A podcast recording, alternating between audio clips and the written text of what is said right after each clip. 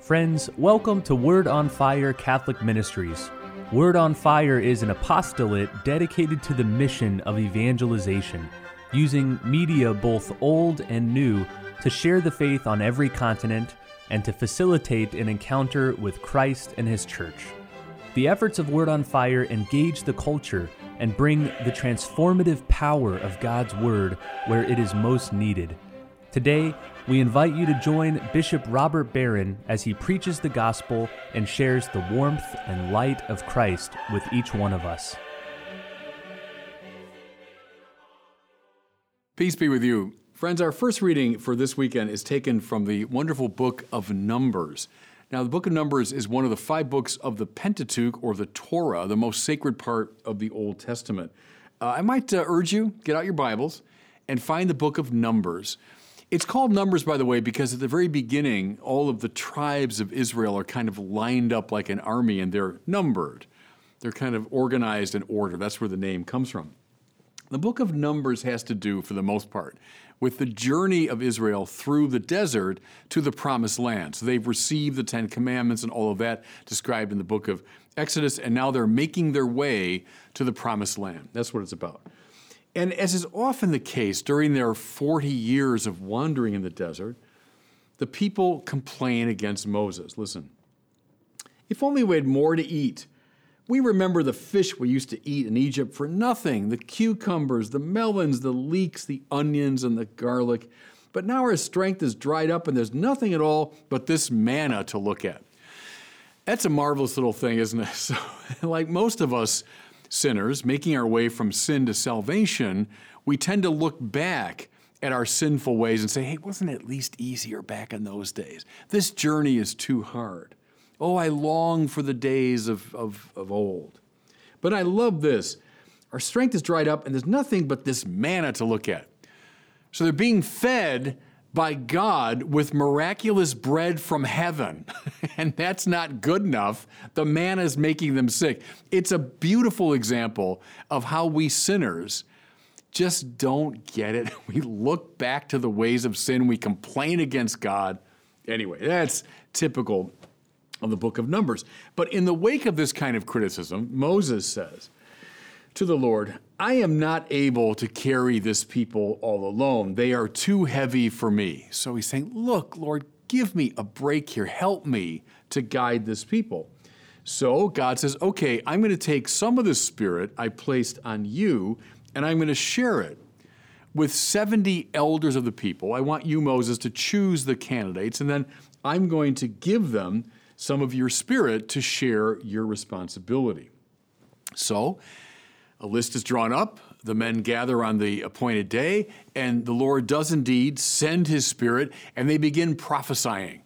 We don't quite know what that means. It's all through the Bible. They begin to, um, you know, speak prophetic words. They begin to maybe carry on in a kind of enthusiastic way. Maybe the sort of charismatic movement gives some idea, but the Bible says they begin to prophesy, which means they're now capable of sharing in some of Moses' leadership responsibilities. And you say, okay, it's kind of a, a prototypical ordination, if you want. Is people are formally chosen, there's some kind of ritual, they gather, and then the Lord sends His Spirit to them, and they share in the governance of, of Israel. So, anyone that's ever been to a, a priesthood or diaconate ordination ceremony might recognize the dynamics at play. But then there's a very interesting little twist to the story. It has to do with two men. They're named Eldad and Medad. They had been on the list of the chosen, but they didn't show up for the ceremony. they weren't there. Nevertheless, the Spirit descended on Eldad and Medad, and they began to prophesy like everybody else. So this caused a little uh, ruckus someone brings it to the attention of Joshua, who was Moses' chief, you know, aide. And Joshua comes to Moses full of righteous indignation and says, My Lord, Moses, stop them. so, look, they didn't come to the ceremony. They, they weren't there at the appointed moment, and yet they're prophesying. So this is not right. It's, it's disrupting the order of the community. To which Moses, exhibiting extraordinary humility and clarity of vision, responds Listen, are you jealous for my sake? Would that all the Lord's people were prophets, and that the Lord would put his spirit on all of them. Marvelous. It's a marvelous response. Joshua upset that the religious um, you know, rituals were not properly uh, followed. God's spirit's operative and it. It shouldn't be. Do something about it. Moses saying, What are you talking about? I'd like God's spirit to be available everywhere. If, if God's doing this, praise God, and let's not worry about it. Now, there, there are two things I want us to see now from this kind of peculiar little story from the book of Numbers. The first has to do with God's relationship to the very rituals and symbols and sacraments that He has determined. I would challenge anybody who's read the books of Exodus or Numbers or Leviticus or Deuteronomy to tell me that God doesn't care about liturgy, about ritual correctness, about sacramental uh, realities. We get detailed, and I mean detailed descriptions of exactly what God desires in His temple, what His tabernacle ought to look like, how His priests ought to be vested, how they should be ordained, how people should approach the, the sacred space clean and unclean animals, clean and unclean food. I mean, the Bible is filled with very detailed prescriptions from the Lord of how He wants us to go about our ritual and religious lives. God is not indifferent to ceremony and to ritual. Don't believe people that say, "Oh, you know, who needs all of that? God can be worshipped out in the woods." And you know, forget all that that old uh, fuddy-duddy uh, ritual from the Old Testament. No, no, no. God is intensely interested. Here's something from Thomas Aquinas I've always loved. Thomas asked the question, "Why are the sacraments necessary?" So and let's broaden that, you know, sacraments, liturgy, ritual, all these sort of physical means by which we cultivate our relationship to God. Why is all that necessary? His pithy answer was because we're not angels. See, we're angels, we're pure spirits. All we need is the Word, and all we need is, is God's invisible grace. But I'm a spirit in this body. I'm an embodied spirit. And so, yeah, I like words. That's why we say all the sacraments have a form. But every sacrament also has matter.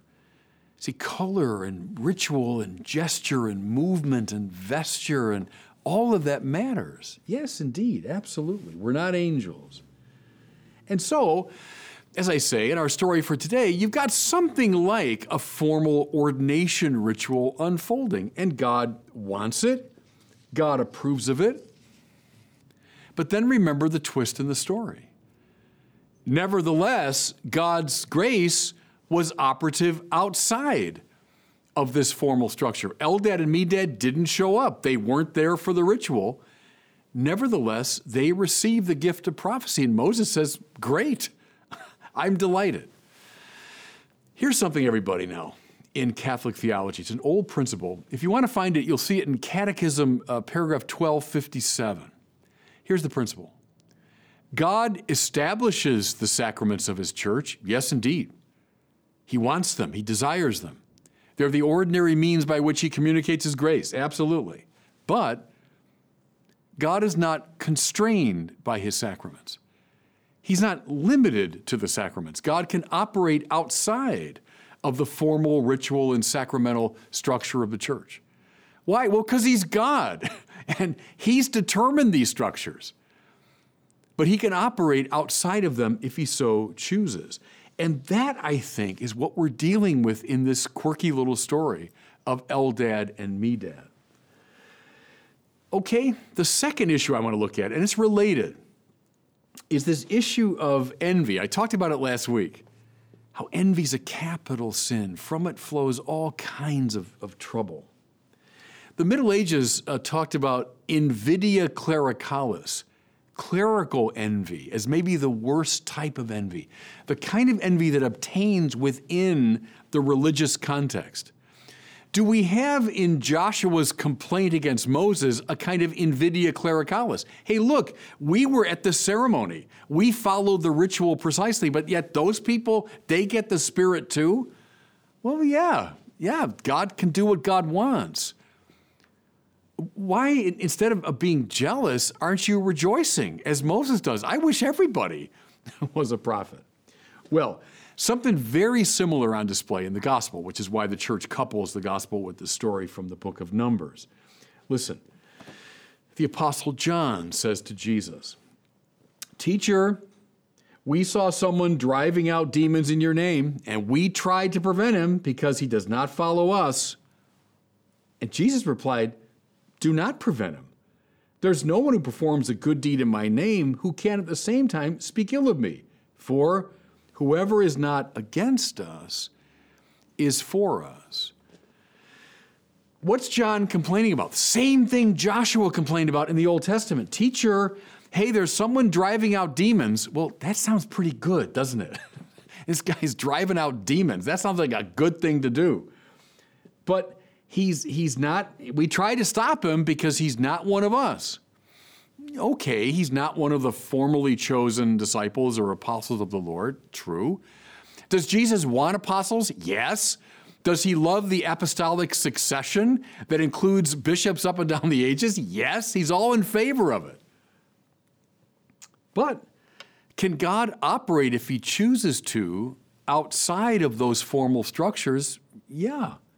Again, Jesus said, don't prevent him. If he's not against us, he's for us. If demons really are being expelled, well, then God's grace is operative. Look, what's the final point of all of this business? I mean, ritual, sacrament, and liturgy, and vesture, and all the formal structures of the church. What's the point? That God's grace might come flooding into the world. Yes, God wants His church to be the ordinary sacramental vehicle of that grace, but God can do what God wants. God can operate outside of those structures. You know, what comes to my mind here is uh, something that Cardinal George always said. He said, The Catholic Church has all the gifts that Christ wants his people to have. It's lovely, isn't it? The church, there's a fullness. We have the Word, yes, indeed, but we also have liturgy, we have sacraments, we have the Mass, we have the Eucharist, we have honoring of the Blessed Mother, we have apostolic succession, we have the papal authority. We have all the gifts that Christ wants his people to have.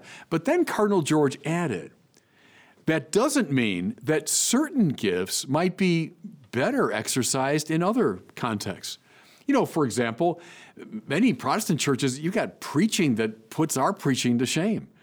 I've read biblical commentaries from Protestant authors that are marvelous, that have graced me in an extraordinary way. I've benefited, I think, of a, a sermon by Billy Graham that's brought me, I think, some of the grace of God. Okay, good.